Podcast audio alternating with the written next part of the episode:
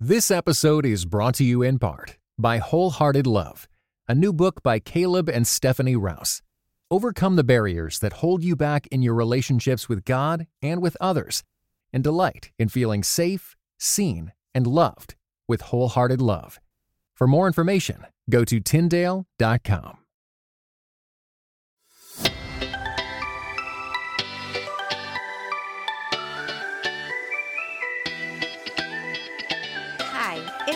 Ashley Hales, host of the Finding Holy podcast and author of the book Finding Holy in the Suburbs Living Faithfully in the Land of Too Much.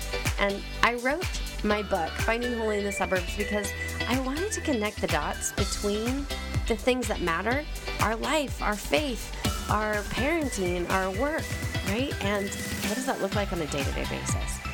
And so the podcast does the same thing. We're connecting the dots between the things that really matter and our everyday holy life. And this conversation today with Seth Haines is sure to help usher us into conversations about what we do with our time, um, how we're addicted to social media, how we can use alcohol or food or shopping or rage on Facebook to give us meaning in our lives. And what do we do when we strip it all away?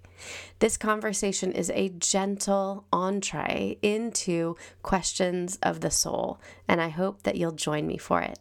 So, here's a little bit about Seth. He describes himself as a writer, photographer, and quasi native Arkansan who loves the Ozarks, his wife and four boys, and a good collection of poems. He's the author of the award winning book, Coming Clean A Story of Faith, and you can join his Patreon community for exclusive blurbs of his work, insider short stories, private poetry, and more. And that will be all in the show notes if you just scroll right on down. Be sure to stick around because at the end, I'm going to give you just one small step so that you can take all of the wisdom that Seth offers us in this conversation and bring it into your everyday holy life. Here's my conversation with Seth. All right, I am so excited to welcome my friend Seth Haines to the podcast. Welcome, Seth. Yo, how's it going? Yay! Look at you. You're like chipper. I love I'm it. excited. Yeah. I had 17 cups of coffee this morning. We're ready to go. Mhm. well, Seth wrote a book um, a few years ago called Coming Clean, which was this journey of the soul. So, Seth, would you give our listeners, maybe if they haven't picked it up, they should, but just a, you know, a two second little recap about that journey for you? Yeah, it'll probably take more than two seconds, but I can do it under probably 30 seconds. Oh, that's Um, good. um, yeah, so my uh, youngest son uh, was extremely ill, and in the season of his illness, uh, I started drinking really hard. I had probably been a problematic drinker for a few years before, but in that season, I sort of gave gave all all in. I went all in, so Yeah. to speak. Um, and coming clean is the story of my journey out of that season of drinking and into a season of sobriety. Um, and really, it's a story more about uh, the pains and doubts of life, uh, Mhm. more about the struggles um, with family and son, and a whole lot less about alcohol. But it it really does sort of weave all those things in together. hmm And I got to review the book in Books and Culture back when Books and Culture was a thing. So it was super fun. We connected early on, um, getting to read his work. But I think, yeah, the question I have is you know, I live in the suburbs, you're in Arkansas, mm-hmm. but I think the human condition is so similar as far as that we we're afraid of pain, we're afraid of suffering, and we don't know how to deal with it. So we seek something usually to numb it. What are some of the culprits that you see where you live or you know as you're looking around broader culture and you see things pop up on facebook about ways that we choose to numb Yeah, it's interesting that you said pop up on Facebook because that would be my primary uh, the primary addiction that I would note these days is Right. is Facebook, Twitter, social media. I mean, the truth is is that we all use uh, some sort of mechanism to escape or to numb uh, pain. You know, if you don't feel like you have enough social connection in your life, Mm. or if you feel lonely, what do you do? A lot of people will open up Twitter or Facebook or Instagram and scroll the feed and try to connect with people. Um, and that's not innately a bad thing. You know, me, for instance, um, at the end of the day, I really enjoyed a glass of whiskey in the beginning. That's Mhm. not necessarily a bad thing, right? But it's Right. when at the end of any stressful day, any painful day, the only way to calm my nerves was to turn to whiskey. Right. Um, or the moment when there is silence and the only option that you have to do instead of turn to prayer is to turn to Facebook or Twitter. Mm-hmm. Um, so yeah, so I think that the the culprits that I see are things like alcohol abuse, particularly in a, a culture of Christian liberty. Like mm-hmm. I see a lot alcohol abuse right. there, um, a lot of Facebook and Twitter, Instagram addiction. Uh, people who literally like can't go a day without.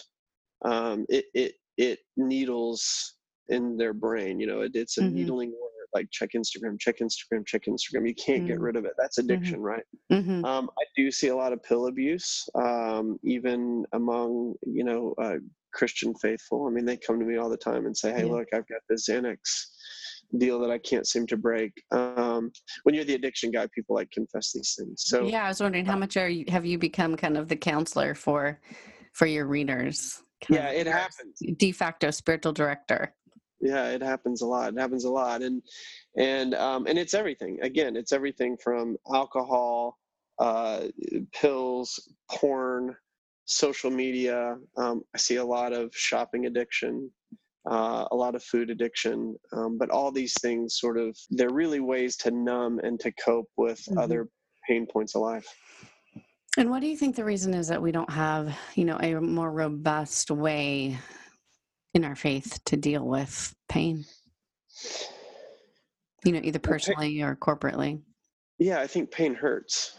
Yeah. I think pain hurts, and and um, unfortunately, uh, uh, in a lot of uh, American Christianity um, and a lot of Western Christianity is probably a better way to put it, particularly evangelical Christianity. A lot of times we skip uh, theologies of suffering. We mm. skip theologies of pain. Uh, we go straight to the resurrection. And a lot of traditions uh, in Western Christianity simply won't celebrate Lent. There's not mm. a season of pain to get to the resurrection.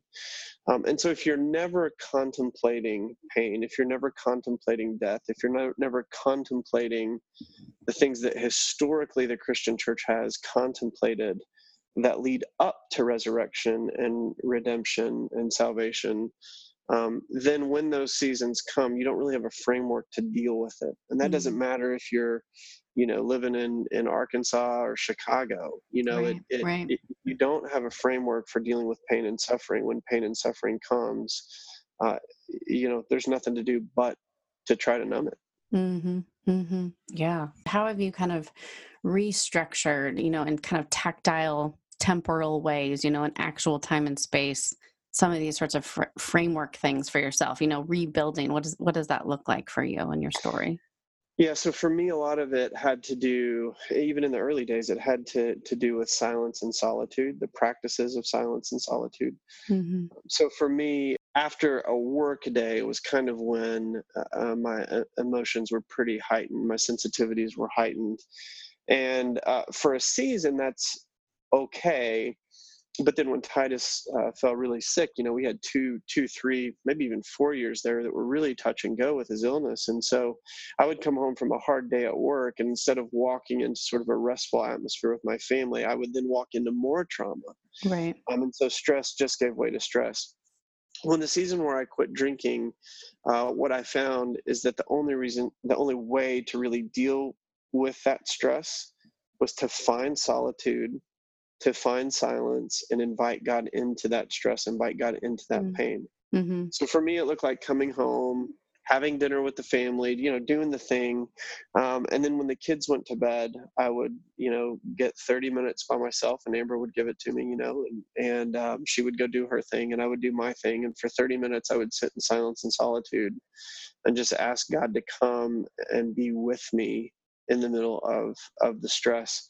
Mm. So that was the earliest representation I think of of of inviting God into uh, pain and contemplating pain, contemplating death, contemplating mm-hmm. the harder things. Um, and as I've uh, grown in those practices, now I have you know particular rituals. I have particular habits. Every mm-hmm. morning I wake up and I have the same habit of silence and solitude for uh, nearly an hour.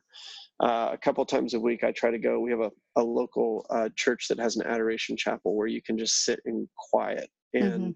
spend time in quiet adoration of uh, the, the body and blood of Jesus, right? So the, the Eucharist. So I mm-hmm. sit and I contemplate pain and suffering and death that leads to redemption.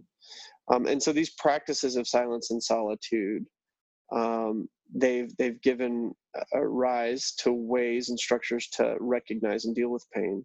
Mm-hmm. But they've also shown me uh, uh, the great joy of connection with with God in that, and and so now my silence and solitude isn't always about pain and death and suffering. You know, now it's it can be about, about joy. And, yeah, yeah, yeah, yeah, absolutely.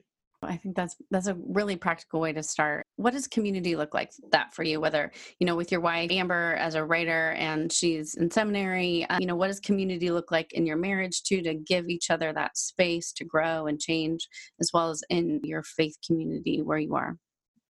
Yeah, I think that kind of community is really born out of trust. You really have to trust each other um, and you really have to give each other what uh, what you need. I could be a hermit, like if I were allowed to be. Yeah. Um, I could probably lock myself in a cell and and be fine to be alone. Amber's less like that. You know, she needs uh, a little bit more connection, a little bit more.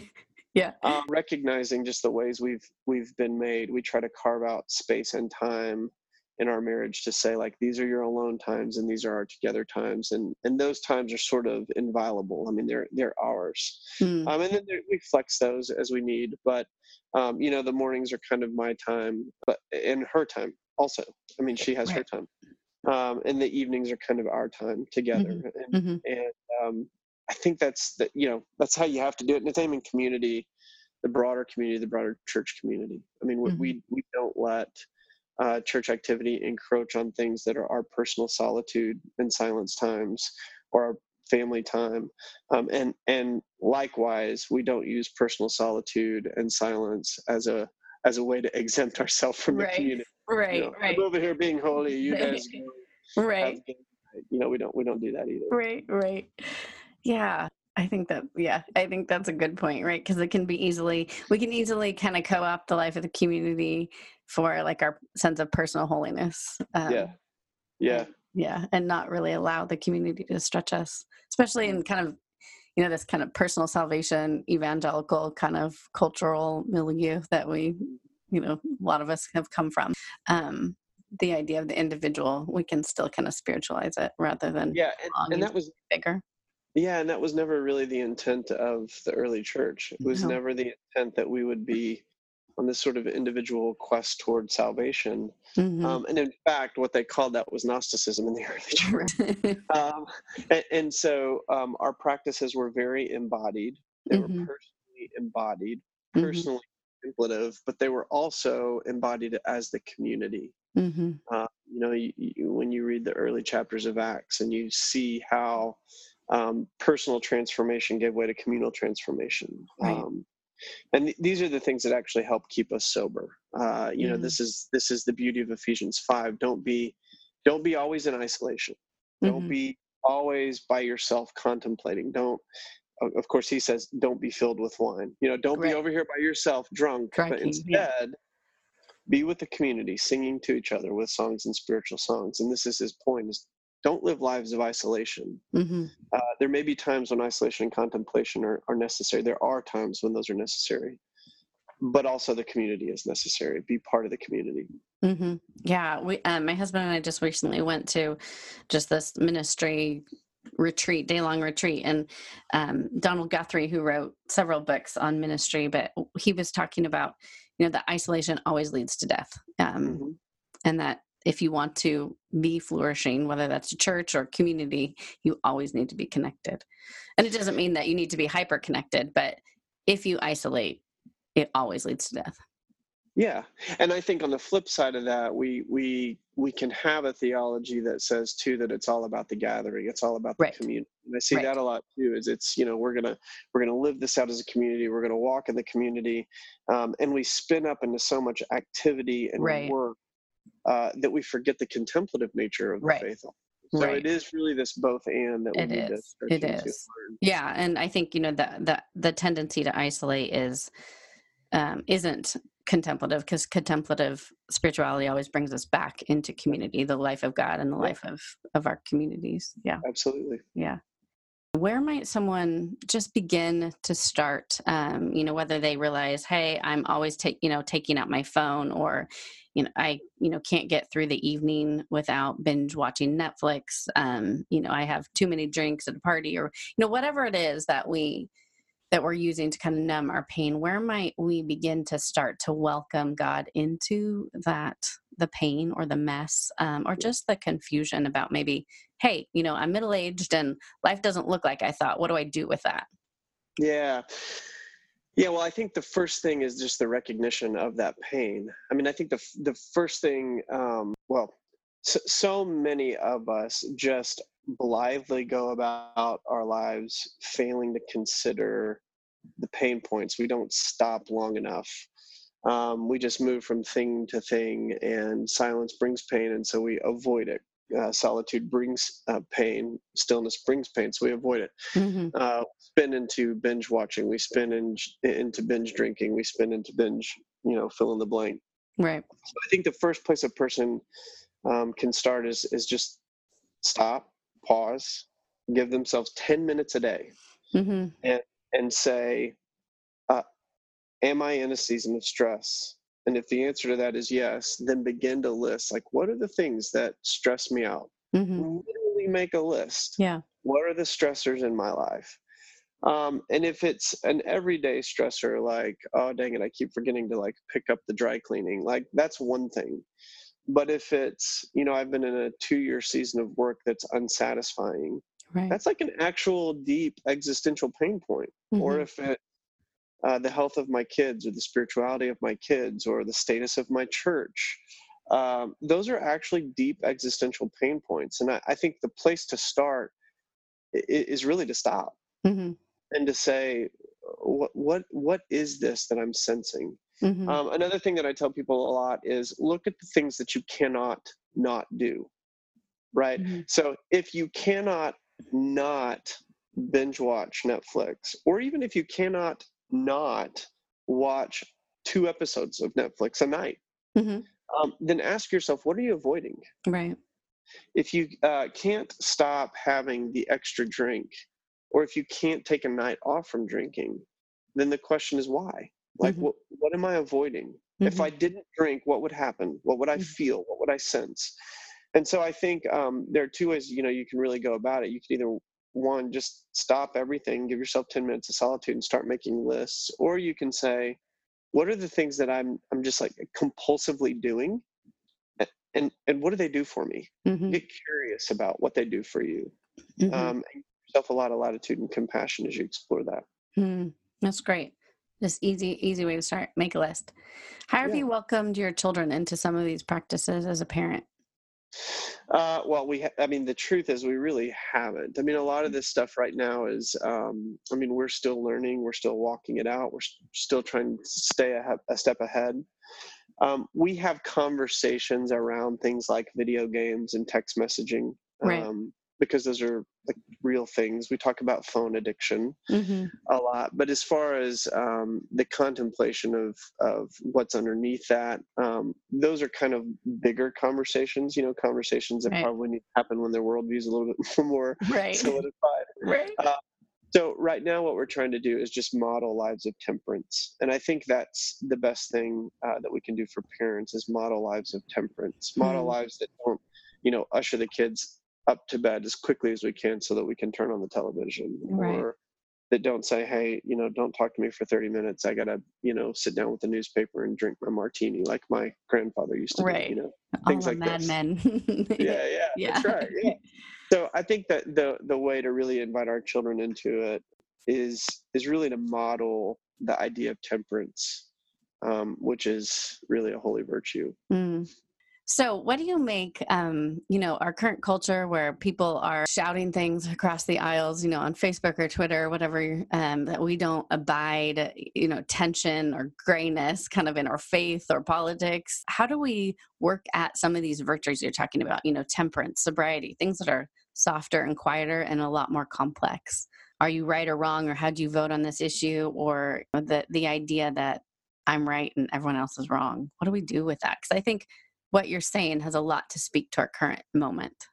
Yeah, you're actually you're raising a really fascinating question that's very connected. It's connected about seven layers back to the issue of sobriety. So I'll try to go back and work my way forward. Perfect. So when we talk about polarization, when we talk about messaging, psychology tells us and we know for a fact that fear motivates fear and anger motivates action it mm. drives us to do things so if i can spool you up into enough fear and you're on my side then you'll fight with me mm-hmm. if i can spool you up into enough fear and you're on the other side then you'll fight against me mm-hmm. and if fight for me, you're on my team. I build a following. If you fight against me, then I have someone to spar against and make this grand show and these things. Uh, uh and this is this is not just Seth talking like uh, I was trained as a lawyer. This is the reptilian part of the brain. This is what mm-hmm. we talk about practice of law. It's how we use rhetoric to get juries on our side and judges on our side. I mean, these yeah. are the things that we're um, skilled at doing and that and that psychologists know and have known for a long time. Well, unfortunately, uh, what's happened in our modern culture, particularly on things like Twitter and on Facebook and now in the media, is we see uh, that there is this constant use of fear and anger in order to drive action. Mm-hmm. Well, here's the problem with that. Our fear and anger, uh, the fear and anger parts of our brain are now always turned on. We right. are always in fight or flight mode. Mm-hmm and that is pain fight mm-hmm. or flight leads to pain the, the mm-hmm. notion that i'm always in some fight or flight mode that anxiety that constant low grade anxiety is a form of pain and that absolutely drives addiction mm-hmm. so if i fought all day long in the courtroom and then on every break i jumped on twitter and I fought all day long. And then I walk uh, uh, into my house and it's six o'clock at night and everybody has to do homework and we got to wrangle kids to get them to bed. Right. And that's like its own sort of tension and fighting. Um, then by eight o'clock, what is there left except for all this pent up frustration and anger and mm. energy and how do we kill that we kill that with substances we numb ourselves by any of these things that we've you know been talking about pills porn booze shopping whatever right we mm-hmm. numb we check out mm-hmm. um, and and that has very uh, it's very physiological you know i drink right. enough and it literally numbs the anxiety it numbs those feelings i shop enough and i check out you know amazon mm-hmm. click click click click click i check out right yeah. um, and so I think one of the things that we have to be aware of, particularly in this climate, is how much uh, the divisiveness fuels addiction. Mm. Um, it can fuel addiction to the medium, which we certainly see right. on social media, but it can also fuel these sort of secondary addictions. Uh, the the need to like numb the pain, numb the anger, numb the rage, uh, numb the frustration. Um, so I think one of the things that is is super important has been super important in my own life is to recognize that, to see that, and then to limit uh, the spaces that I can. So I can't always limit the fighting that happens at work. Like that's just part of work, right? right. Um, but Twitter and Facebook, I mean, those are tangential to my life, right? So I can absolutely limit uh, how much I let them in my life. I can take them off my phone. You know, I can I can only check in certain times a day. When I check in and I see something that spools me up into anger and fear, I can scroll past it mm-hmm. and look for something that's beautiful or fun or funny or joyful mm-hmm. or you know whatever the thing is.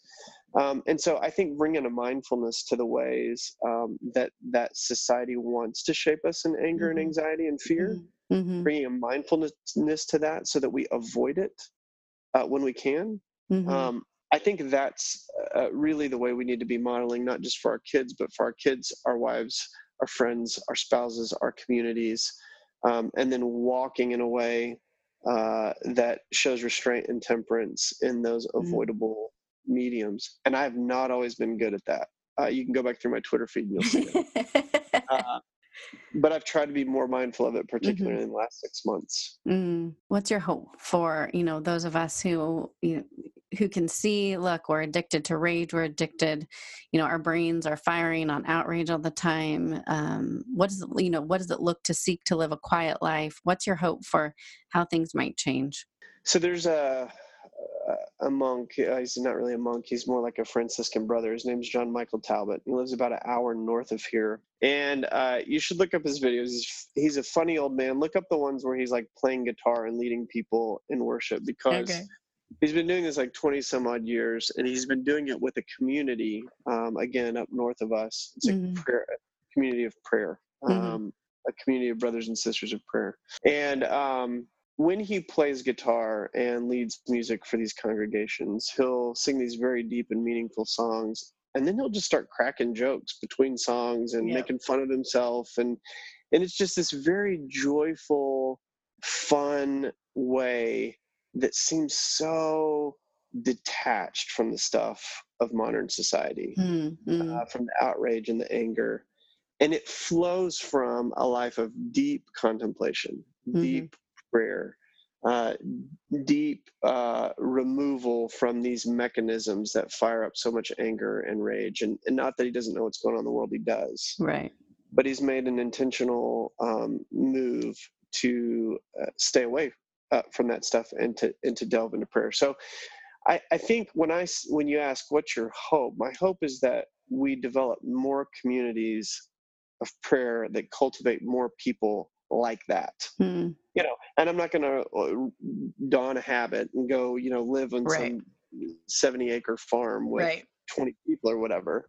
Um, but how in our everyday communities can we cultivate lives that say we're devoted to personal prayer practices, we're devoted to adoration, quiet adoration and contemplation, we're devoted to gathering with our local group of believers and like making that our core community instead right. of tertiary spaces right. like mm-hmm. spaces and then when we go into the world carry the beauty carry the joy carry mm. uh, that deep sort of contemplative notion but in a way that uh, that doesn't necessarily draw attention to ourselves as much as it draws attention to the negativity uh, of the world around us in, in other words we live lives that are so different right that when people see those things um, and then when they get on uh, what I'll call Christian uh, Twitter and they see all the outrage, um, they would say, "Oh, there's something qualitatively different mm-hmm. with Ashley or Seth or Scott or mm-hmm. whomever. Mm-hmm. There's something qualitatively different about them." Mm-hmm. That's my hope.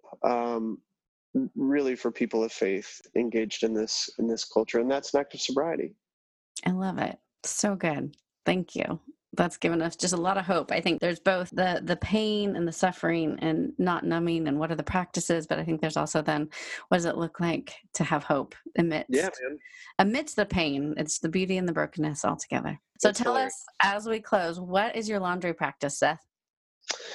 Um, so we were talking about this a little bit before, yeah. and I was a little bit embarrassed to say I don't necessarily have a laundry practice. Um, so um, I do take all of my button downs and I put them to the side. Well done. And then I put all my other dirties where Amber, where all the other dirties are that Amber will take, and then she mm-hmm. will wash those clothes and mostly dry them. Yep. Uh, and then I will do my own button downs and gentle cycle type stuff, hang them up and do all that. Um, and then occasionally, um, like more than occasionally, I'm kind of the sort the sock sorter. Ooh. That's what I do. Nice. I'm a stock sorting guy. I love it. Do you have a spot for all of the lonelies? You know, the onlys? She that... does. Yeah. Yeah. So, so she takes all those out and puts them in this little basket. And then about once a week, I go through them and, and match up all the, the lonelies. And also, she doesn't she folds a lot of she all her clothes and all the towels but the boys do their own folding and i do my own folding we well kind done. of do you like do the marie kondo folding the fancy folding because I know no, you guys are doing your whole minimalism thing. So I didn't I know if you were Marie Kondoing it. I don't know how Marie Kondo folds, but I get in super big trouble when I do the towels. For do, folding them incorrectly. Mm-hmm, yes. Rectangles are challenging. it's ridiculous. How? How is that a thing? I don't know. I don't know. Good thing. See, I don't do. I don't really do the laundry. I do my kids' laundry. Bryce does our laundry because he's particular about things like that. And I'm not. Yeah. I just say, kids, it's in your stuff. Put it away. You're good. That's, I don't care. That, just less stuff on the floor. that's, that's right. That's normally how we roll, except for the towels. She likes to do the towels because I do them wrong. You know, that's okay. It's a partnership, right? It's fun. It's good. I, I cook. I my I do the cooking. Ooh, that's, That's good. That's my thing. yeah, Cooking is we all have to have our our bringing order out of chaos. Little. That's exactly right. So you keep your cooking. Great. Well, it's been such a pleasure to have you. Thank you for your good thoughts on culture and pain and sobriety. I can't wait to see what happens next. All right. Sounds good. Thanks for having me. Yeah. I hope you are loving this conversation and you are loving the Finding Holy podcast. And friends, I would be so honored if you would just take a second and subscribe, if you haven't already, to the Finding Holy podcast and maybe share with a friend. What does it look like for them to enter into their pain or, you know, to start playing the guitar like that Franciscan brother, to live a life of joy? And I'm hopeful that these conversations here at the Finding Holy podcast will spur you on towards greater intimacy with God and with your community. So, here's your one small step, and I'm taking it directly from Seth, and it's this it's the spiritual habit of making a list. Simply take just a few minutes and write down what are the stressors in my life because stress is a form of pain, right? And as we are in pain, we often seek to numb that pain, and that's kind of where addiction starts. So begin with a list. What are the things that are causing anxiety or fear or pain or worry in your life? Write those down. And of course, offer them as a prayer to God. Practice being gentle with yourself. But list those things that you cannot not do. And maybe that's something like you always steal the Hershey bar out of the cabinet every night. You have to have something sweet to begin to kind of come on down from the stress of your day. Ask yourself the question what are you avoiding? Seth asks us to get curious about the things that we run to for comfort. So I hope that making a list, praying through it, and then asking yourself, what am I avoiding? is just one small step that you can take into your holy ordinary life. So, make sure that you connect with Seth on social media. You can find out all about him and his Patreon community at sethhaines.com. And you guys, he has another book. It's coming out this January The Book of Waking Up. It's a beautiful book. I've had a sneak peek of it. And don't worry, all that information is in the show notes. So, friends, whether you find yourself suddenly aware of how you use small things, even to numb or distract yourself from pain, or if you find yourself walking into greater intimacy and flourishing with God right now, know that there's grace and that we can be gentle with ourselves because God is gentle with us, because He's given us all things, including Jesus Christ and His perfection for us. And so I hope you'll be brave enough to take one small step so that you can connect those dots between the things that really matter and your everyday holy life. And maybe you'll just be able to begin a practice of joy, of play, of having fun, because all of these big things matter. But so does the laundry.